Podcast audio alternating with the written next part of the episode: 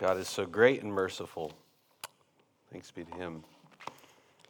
So, good morning and welcome to Renew again. My name is Dallas. Thank you for joining us for worship. And we are going to continue on in our series in Ezra. And uh, thankful that uh, Troy was able to preach last week. Wasn't that a great message? Yeah, amen. On suffering. And now we're going to talk about idolatry. So it'd be wonderful follow up. So. Kidding. All right, so if you are able to stand for the reading of God's word, please turn to Ezra 9. We are actually going to read the first five verses of Ezra 9, and then we're going to drop down into Ezra 10 and read the first 12 verses. And then uh, we'll end the service by reading Ezra's prayer of repentance. And Ezra 9, starting at verse 1, reads When these things had been done, the Jewish leaders came to me and said, Many of the people of Israel, and even some of the priests and Levites, have not kept themselves separate from the other peoples living in the land. They have taken up the detestable practices of the Canaanite, Hittites, Perizzites, Jebusites, Ammonites, Moabites, Egyptians, and Amorites. For the men of Israel have married women from these people and have taken them as wives for their sons. So the holy race has become polluted by these mixed marriages. Worse yet, the leaders and officials have led the way in this outrage. When I heard this, I tore my cloak and my shirt, pulled the hair from my head and beard, and sat down, utterly shocked. Then all who trembled at the words of God of Israel came and sat with me because of the outrage committed by the returned exiles, and I sat there utterly appalled until the time of the evening sacrifice. At this time of the sacrifice, I stood up from where I sat and Mourning with my clothes torn, I fell to my knees and lifted my hands to the Lord my God. Now, if you turn to Ezra 10, verses 1 through 12, and that reads While Ezra prayed and made this confession, weeping and lying face down on the ground in front of the temple of God, a very large crowd of people from Israel, men, women, and children gathered and wept bitterly with him. Then Shankanai, son of Jelhal, descendant of Elam, said to Ezra, We have been unfaithful to our God, for we have married these pagan women of the land. But in spite of this, there is hope for Israel. Let us now make a covenant with our God to divorce our pagan wives and to send them away with their children.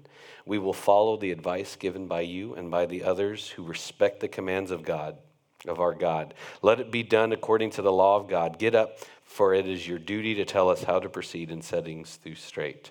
We are behind you, so be strong and take action. So Ezra stood up and demanded that the leaders and the priests and the Levites and all the people of Israel swear that they would do what Shanachai had said, and they all swore a solemn oath. Then Ezra left the temple, left them the front of the temple of God, and went to the room of Jehanan, son of Eliashib, and he spent the night there without eating or drinking anything. He was still in mourning because of the unfaithfulness of the returned exiles.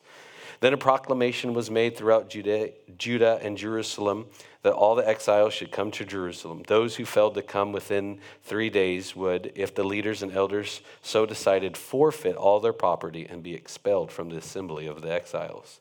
Within three days, all the people of Judah and Benjamin had gathered in Jerusalem. This took place on December 19th, and all of the people were sitting in the square before the temple of God. They were trembling both because of the seriousness of the matter and because it was raining. Then Ezra the priest stood and said to them, You have committed a terrible sin by marrying pagan women, and you have increased Israel's guilt. So now confess your sin to the Lord, the God of our ancestors, and do what he demands. Separate yourselves from the people of the land and from these pagan women. Then the whole assembly raised their voice and answered, Yes, you are right. We must do as you say. A brief prayer. God, thank you for your word. Thank you for this opportunity to come together in this building and worship you. Thank you for the opportunities that we have to worship you throughout the week in our car and in our home and on our walk or whatever we're doing, and now that we get to come together corporately. We pray that you bless the other services that proclaim your name in the churches in this town and around the world, Lord. We thank you that we are a small part of your community, of your kingdom. So, Lord, will you take this uh, time to prepare our hearts to receive your word through your spirit. Will you uh, just show us the way that you want as we talk about repentance, Lord? We thank you that you are a God of grace and mercy, and we don't want to take that lightly. I just pray, Lord, that uh, whatever you want me to say, I say. Whatever you don't, I don't. Use me as you see fit. We love you. In Christ's name we pray. Amen. You may have a seat.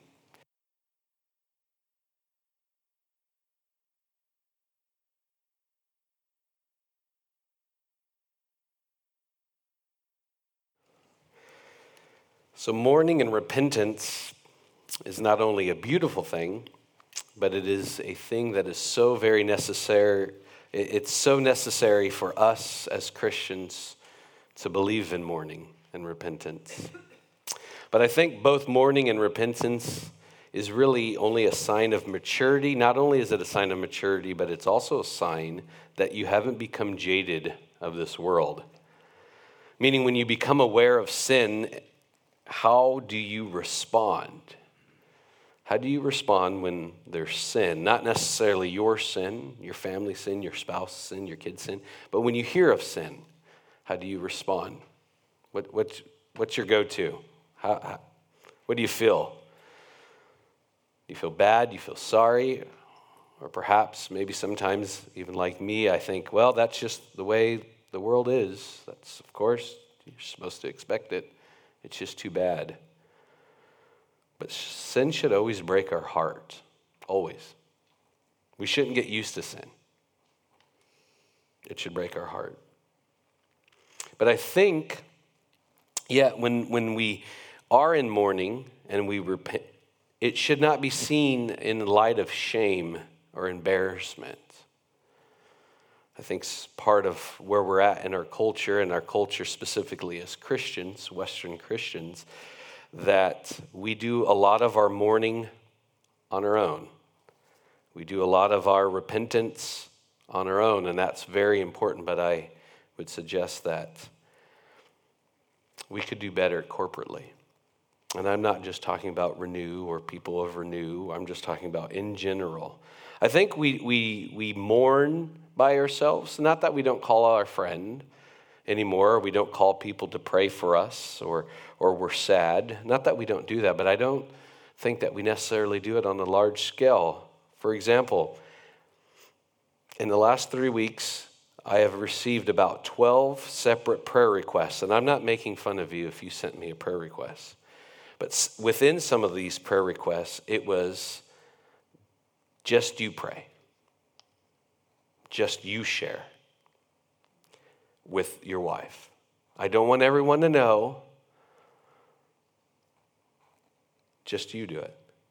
Which is great. I'm glad to. And some things do need to be private. I don't think every little thing, I don't think every time you fight with your spouse, we should parade you up here. You and your wife, you and your husband should share. That'd get old. And I don't want to repent every Sunday morning about all the mean things I've done to Natalie. No, I'm just kidding, but I do. But you know what I mean? If we just did that, it's not about that. But when there's something that grieves the Lord so bad, we should share it. But there's shame. What will other people think if they know I struggle with and fill in the blank? Now, if you're anything like me, I'm sorry, but if you're anything like me, you probably already thought of a sin or two or three or four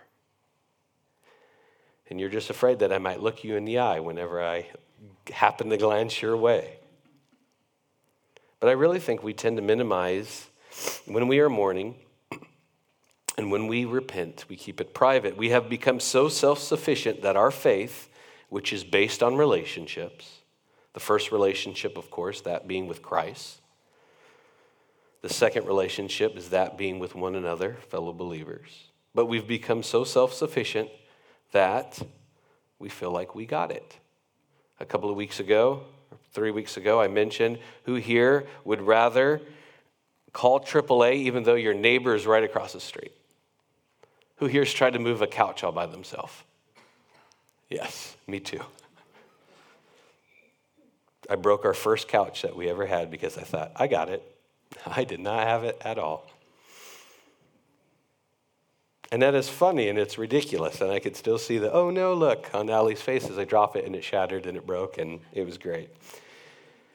But I think in our Christian walk, we tend to do this. We become self sufficient or we rely just on our spouse.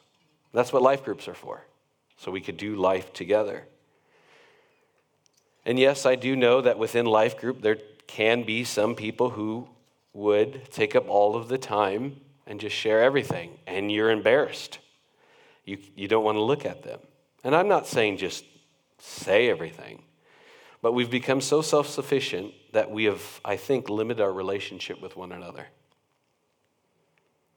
And I think in some aspects it's held us back in our growth with our relationship with Christ. Of course, this is a general assessment. Some do it better than others. But generally, I think, just as a Western American church, we read scripture like this this morning and it's awkward and it's uncomfortable. And you're probably thinking, well, I wonder how Dallas is going to handle that whole divorce thing. So is Dallas. I'm just thankful that Troy preached last week to give me an extra week to go through it. And really, the, the, the heart of the matter is really, this is the sin of choice for the Israelites, marrying these pagan women. I guess I should have started. I had a little note on my paper that I wrote down. Just in case I don't say it, I'm totally against divorce. If it doesn't come out that way, then I've done a poor job. I'm against divorce. Obviously, there's biblical outlines of when you can get divorced.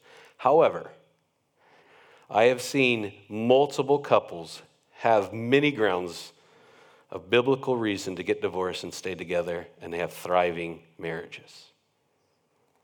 Praise God for His grace and mercy. But this story of Ezra that we've read 9 and 10 is not just about divorce. We'll talk about that. We'll talk about the background. This is a story about idolatry. This is a story of these new generation, if you will, of Israelites coming into the promised land, part two of two, if you will. This is the second wave of people coming in, and they've gone back and done exactly what they did that got them in trouble in the first place.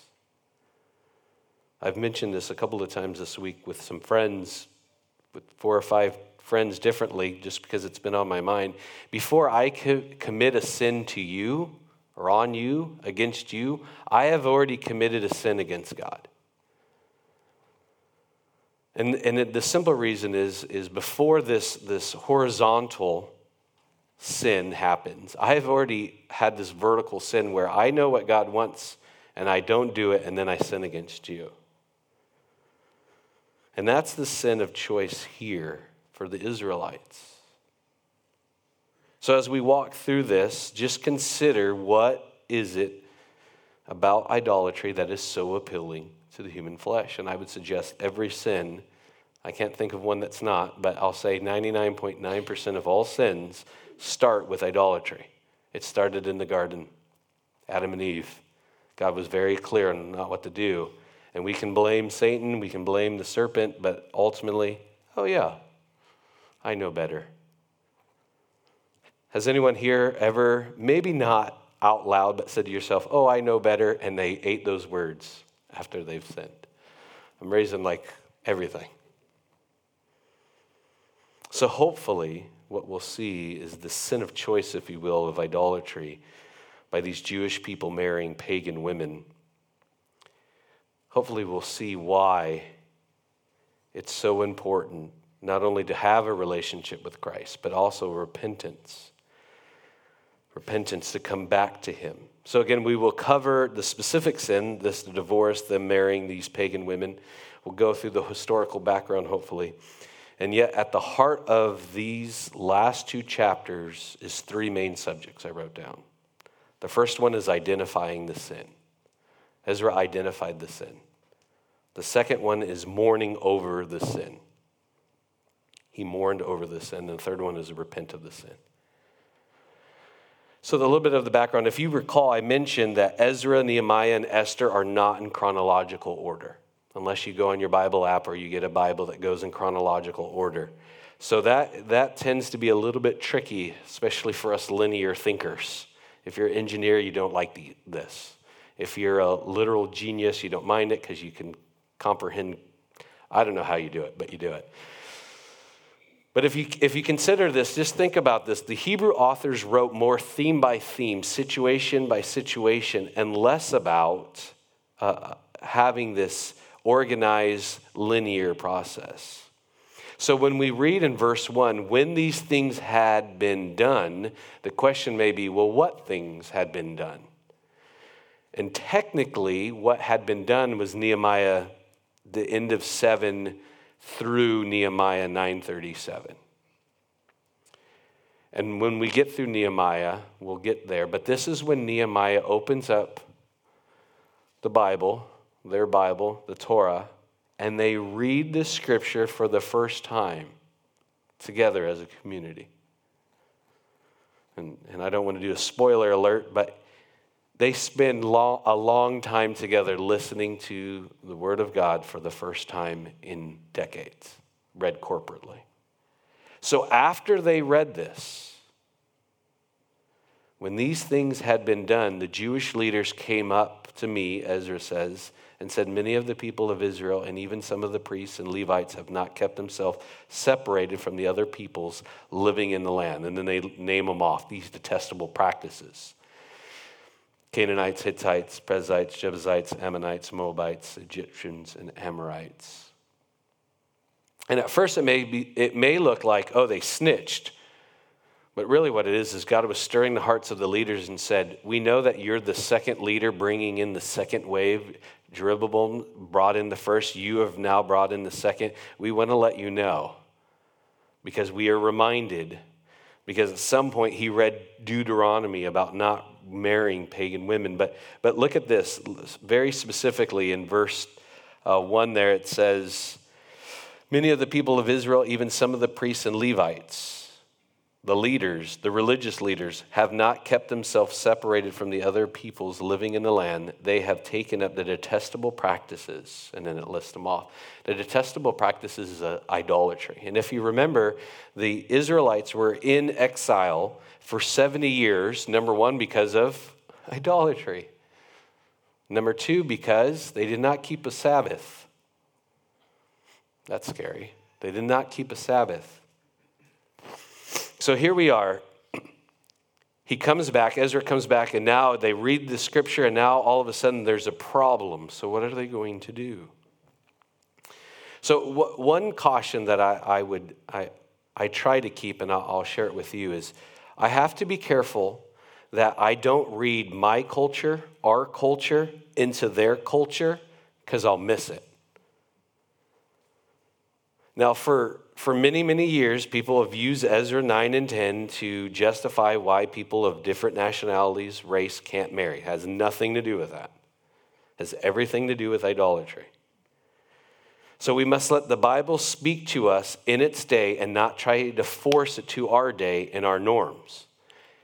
The Word of God is true and real, and it applies today. But we can't read, and Dallas said, these things or fill in your name and apply it to your situation. We have to filter through the heart of what God is meaning to say. Now, in, in our mind, just try to remember this is 900 years after Moses received the Ten Commandments and the other laws. 900 years. Ezra is not trying to say, hey, let's go back 900 years and let's go, go back to the wilderness days. He's not saying this. He's saying, let's go back to God. Let's go back to it. He wasn't trying to go back and change society to do a medieval for them to a Mosaic time. His attempt was to go back to the fullness and wholeness of God's teaching, of God's heart. That's why contemporary now, Ezra's contemporary to Moses, he's trying to apply what God desires to now. Now, for us as Christians in 2022, I look back, if that was 900 years ago, what would be 900 years ago for us? 900 years ago, Henry I was the King of England. Who wants to go back to that? The Catholic Church had just broke off from the Orthodox Church, or the, or, or the Catholics would say the Orthodox Church broke up, whatever. The Great Schism of 1054. That happened 100 years. 900 years ago, the Orthodox Church and the Catholic Church were two separate churches. Protestant church wasn't even around. The Second Crusades were going on. This is when the big Gothic temp- our churches were being built. Looks cool, but kind of creepy. So, do we want, do, have you noticed? We don't have a Gothic looking church building. I mean, it'd be kind of cool, but you get the point. So, whenever we're trying to apply the truth of God's word today, we don't want to go back 900 years or back to the Old Testament, or even it's been popular to say, let's go back to the days of Acts. The heart of it, yes, but really, I don't want to run for my life every seven days from Rome. And just so I can belabor the point a little bit, anyone still have 8 tracks in their car? That work? right? When was the last time someone put a DVD and watched a movie? When was the last time you had to use your pencil to fix a cassette tape because the hole came out? Right? So it's not going back to a time, it's going back to the heart of the principle of what God desires. So, with that in mind, let's go into this a little bit. So, the first thing that we see is they identified the sin. Ezra identified the sin. He identified the sin because, as I mentioned in Nehemiah, he had spent all that time reading corporately. And you can go ahead and read that on your own, or we'll get there in about five weeks. But Nehemiah, the end of 7 through 9, he reads, And somewhere along the line, they get to Deuteronomy. And Deuteronomy 7 1 through 4 reads this When the Lord your God brings you into the land you are about to enter and occupy, he will clear away many nations ahead of you. Recognize the names the Hittites, the Girgashites, the Amorites, the Canaanites, the Perizzites, Hivites, and Jebusites. These seven nations are greater and more numerous than you. When the Lord your God hands these nations over to you and you conquer them, you must completely destroy them. Make no treaties with them and show them no mercy. You must not intermarry with them. Do not let your daughters and your sons marry their sons and daughters, for they will lead your children away from me to worship other gods then the anger of the Lord will burn against you and he will quickly destroy you. So at some point, when Ezra was reading this, the Jewish leaders probably got their highlighter out and said, uh oh, we better, we better discuss this. We better look into it. We better let someone know what's going on.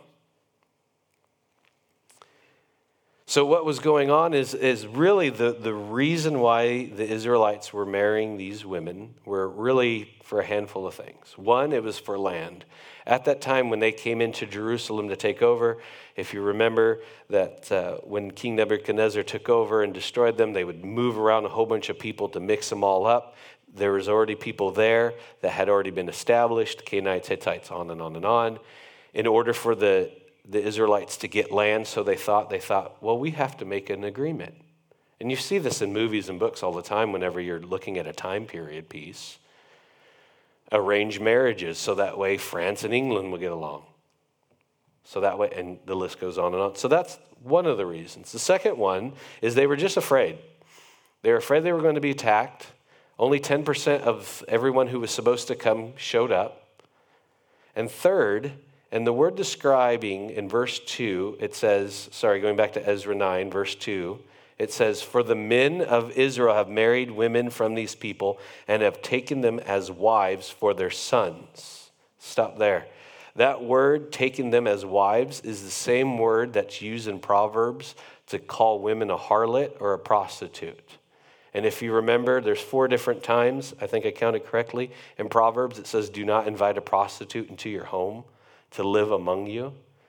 I'm paraphrasing, but you know that. So essentially, what they were doing is they were having prostitutes in their home or second wives.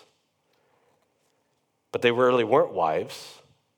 They would just make a deal and say, hey, we'll, we'll take in your daughter and we'll have this piece of land.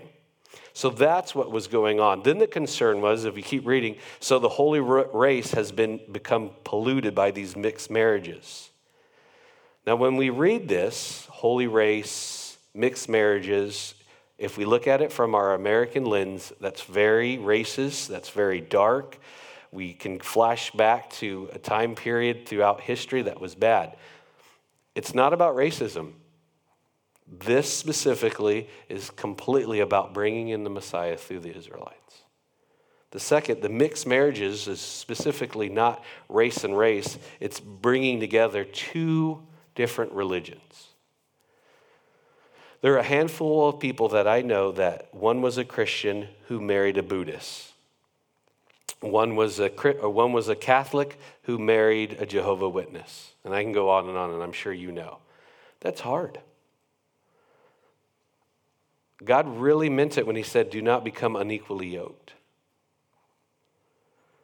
But what was happening with these Israelites who were taking in these women is that then they started to worship whatever they were worshiping, these false gods.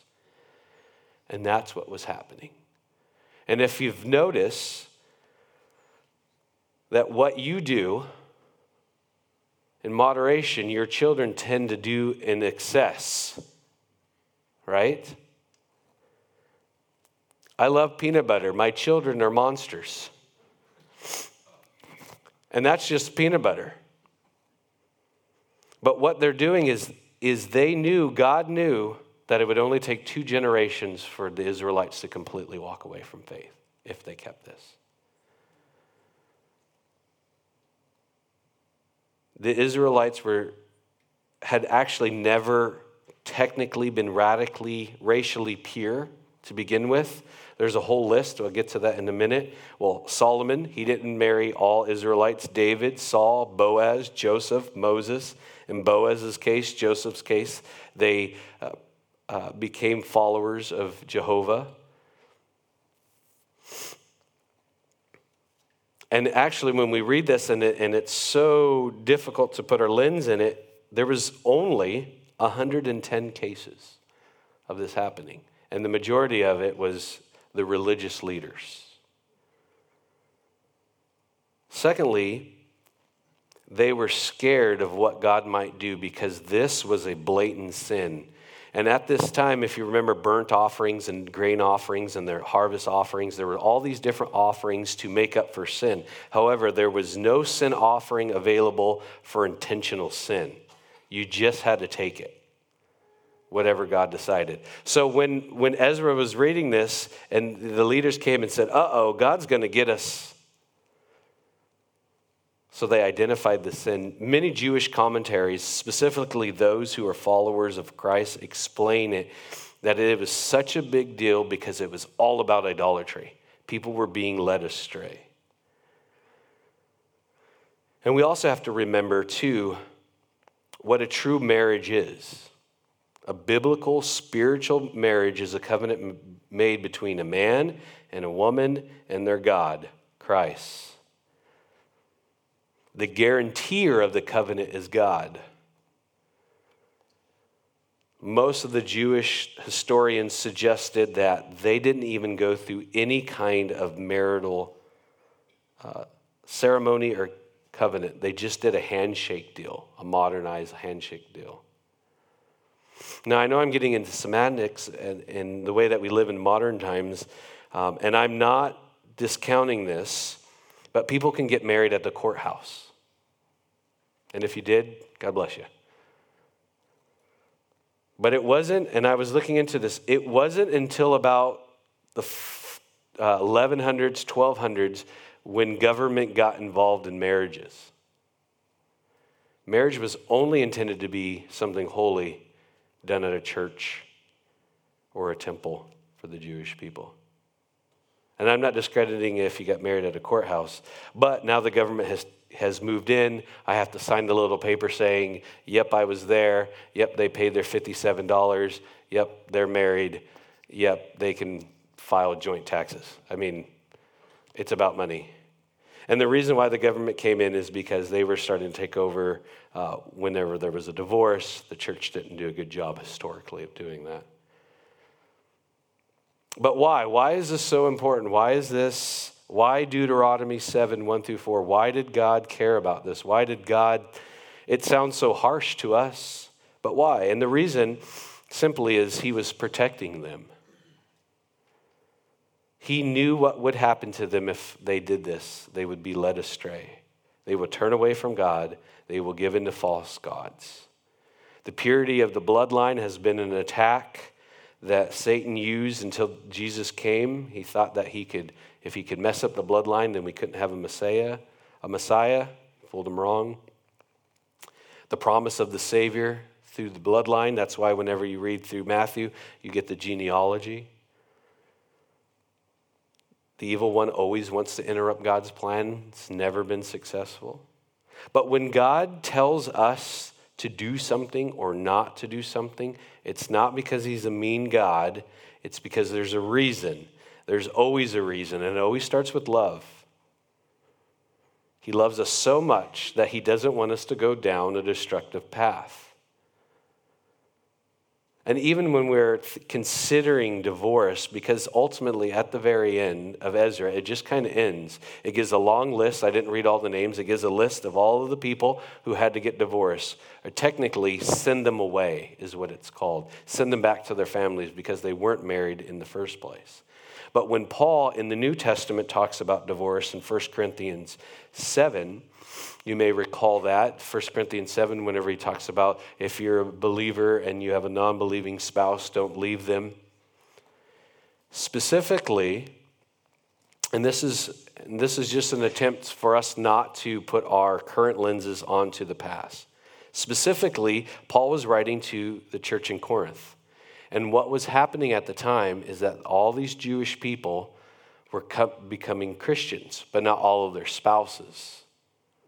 So, what was happening is two Jewish people who were married, a husband and wife were married. One would come and believe in the Messiah, the other one wouldn't. And what they were trying to do is if you don't believe in Jesus, I'm leaving you.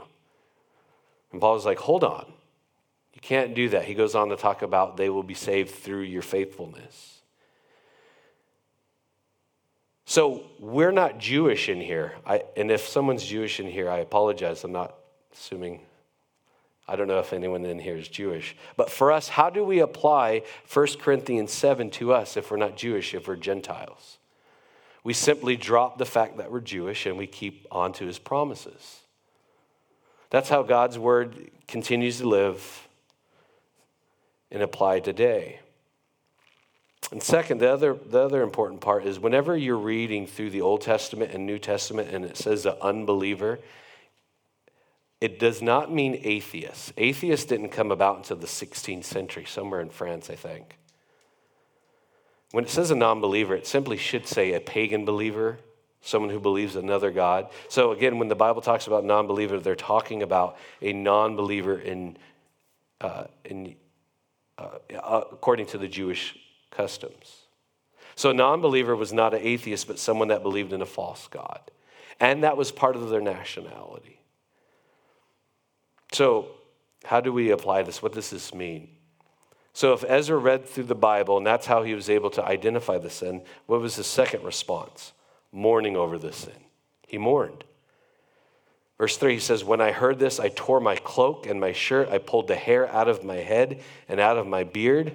Ouch. And sat there utterly shocked. Then all who trembled at the words of God of Israel came and sat with me because of this outrage committed by the return of exiles. And I sat there utterly appalled until the time of evening sacrifice. Evening sacrifice was at 3 p.m. So he, and the first one was noon. So for three hours, he just he couldn't believe it. Now the Eastern culture, even today, um, generally speaking, in Israel, when they're praying, they have their hands up and they're standing and they're loud. But when they are just outraged they rip their garments, pull out their hair. They are grieving and they are mourning outwardly so other people know. Now, if I was if I was grieved by some sin and I started ripping off my shirt and pulling out my hair and my beard, someone would probably come and tackle me to prevent me from doing that. But he mourns over it. He is saddened to hear it. He was utterly shocked. He can't believe it happened. You mean we're going to sin the same way we've sinned before? We're really going to do it again? Then it's prayer of repentance, and we'll end the service with that. But let's jump down to Ezra 10 and see what happens. Part of mourning, mourning is so important. It's so important to mourn over sin. You don't have to rip your clothes, pull out your hair, or any of that. But you should mourn. It should grieve you. It should bother you. But look what happens. While Ezra was praying in Ezra 10 and made this confession, weeping and lying face down on the ground in front of the temple of God, a very large crowd of people from Israel, men, women, and children, gathered and wept bitterly. They saw what was going on, and they too started mourning.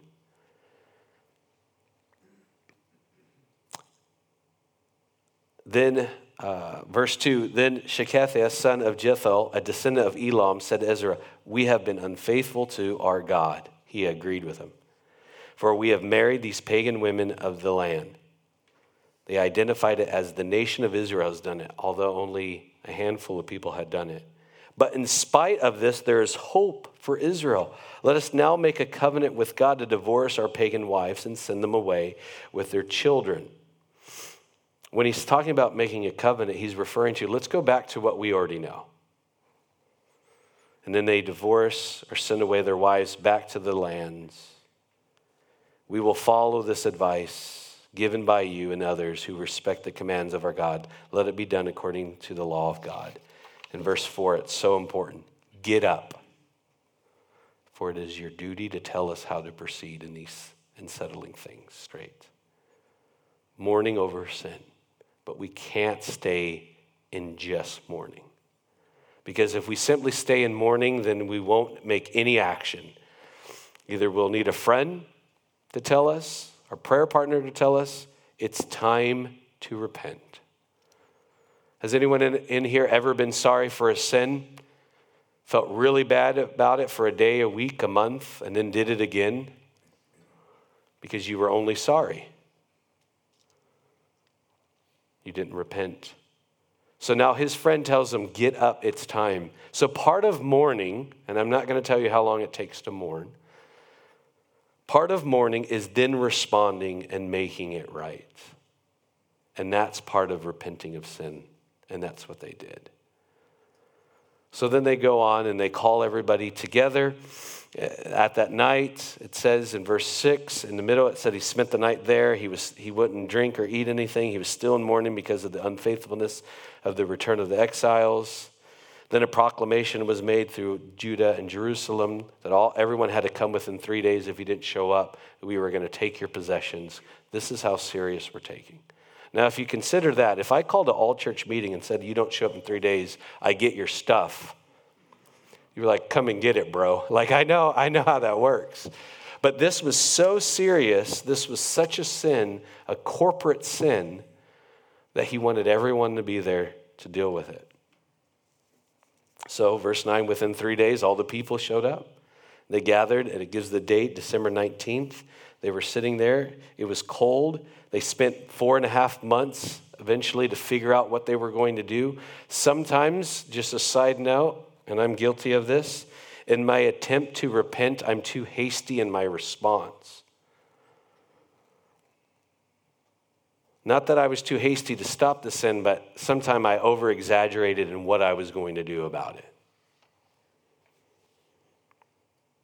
So within three days, they, they, they came together. They took four and a half months. They, verse 10, it says, Then Ezra and the priest stood and said to them, You have committed a terrible sin by marrying a pagan woman. You have increased Israel's guilt. So now confess your sin. He wants everyone who did it to confess their sin. And they do it. And they eventually separate and they, the land of these pagan women. Now, when I first read that, or the first seven times I read it, the last couple of weeks, I thought, well, it's unfair to these pagan women and their children. Like, that's not right. Where's God in that? God was there. It was sin, and He handled it. The Jewish commentators talk about how what they would do is any money that they would have gained, or any land or any territory that they would have gained for having these women and children, were given back. The Jewish tradition was four times over, sometimes 10. That's why, if you fast forward to the New Testament, when Zacchaeus wants to come, but he's, he's He, he's, a, he's cheated people when the tax collectors have cheated people, and when they come to Christ, when, the, when confronted with Jesus, they say, We'll pay it forward 10 times back. So they made it right. But they divorced these women's, these women, although it was not technically a marriage, and they gave them back. The whole thing was about idolatry. By giving back all of this, they walked away from these false gods that they started to believe in and to follow. And repenting of sin is so important. And that's how Ezra ends. That's a. I told you at the very beginning, this is usually typically Ezra and Nehemiah is how to be a good leader, how to start a revival. But usually, when people go through how to be a good leader and start a revival, they leave out Ezra 9 because, well, that's not a great revival. It just shows how important it is to be right with God. And it's through His grace and mercy. And what we'll see when we get into Nehemiah, we'll see that God will bless this decision. Now, you could argue if they should have done separately, something differently, they should have been separated for a time, uh, should have tried to make them come to faith. I'm assuming that happened. And to be clear, if anyone in here is married to someone who's not a believer, I am not suggesting, I'm not saying you should divorce. We've already covered that. Paul said not to. But for anyone in here who is considering getting married, what I told the students when I was a youth pastor is you chase after God as fast as you can. And when you look around, whoever's there with you, marry that girl or that guy. But this all comes down to idolatry. They knew that they shouldn't, but they did it anyways. They thought they knew better than God.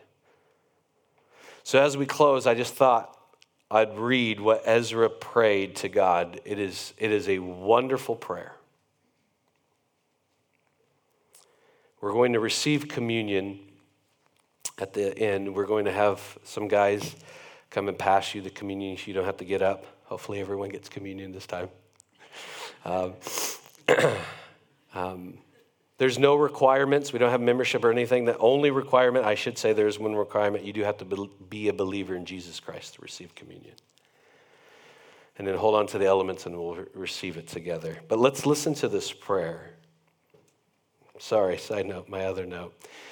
After we uh, uh, have communion, I'm going to invite John and Linda Grover to come up so we can pray for them. I'll invite the leaders and elders and come. And if you want to come, we're going to pray over them. They're going to go back to Cambodia for a month.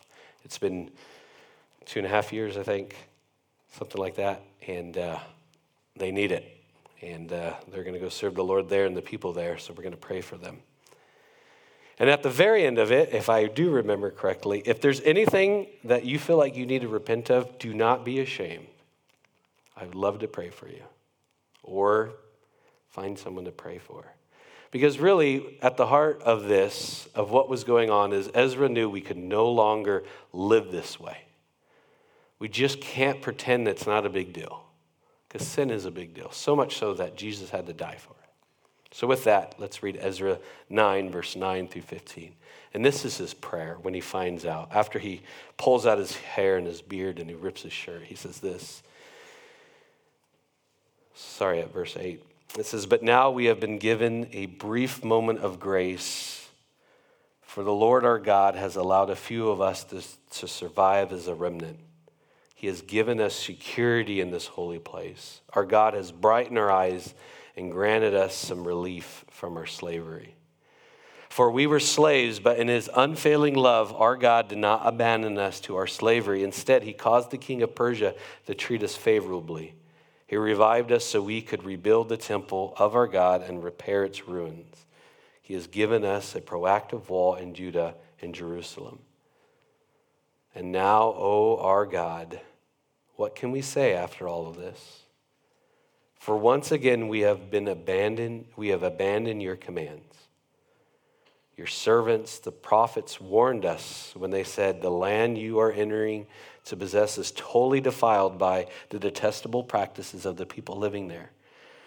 From one end to the other, the land is filled with corruption. Don't let your daughters marry their sons. Don't take their daughters as wives for your sons. Don't ever promote the peace and prosperity of those nations.